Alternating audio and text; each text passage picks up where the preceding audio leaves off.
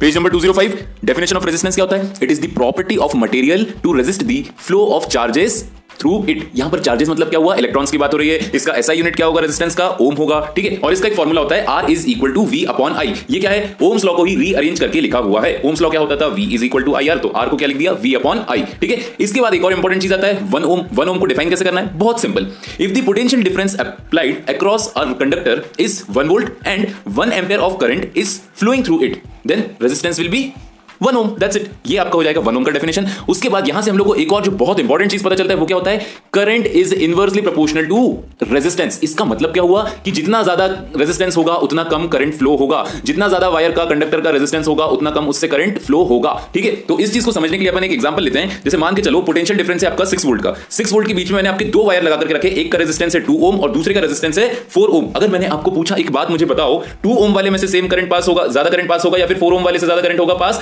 बच्चा क्या बोलेगा, सर, करंट जो है टू ओम वाले से ज़्यादा पास होने वाला है। क्यों होने वाला है? क्योंकि क्योंकि उसका रेजिस्टेंस जो है वो कम है। तो जिसका रेजिस्टेंस कम होता है, उसमें से करंट ज़्यादा फ्लो होता है। बट कंडीशन याद रख लेना कि पोटेंशियल डिफरेंस दोनों के दोनों रेजिस्टर्स के अक्रॉस सेम होना चाहिए। ठीक है? ये बात क्लियर है? तो यहाँ से आपको ये चीज़ समझ में आना चाहिए कि current is inversely proportional to resistance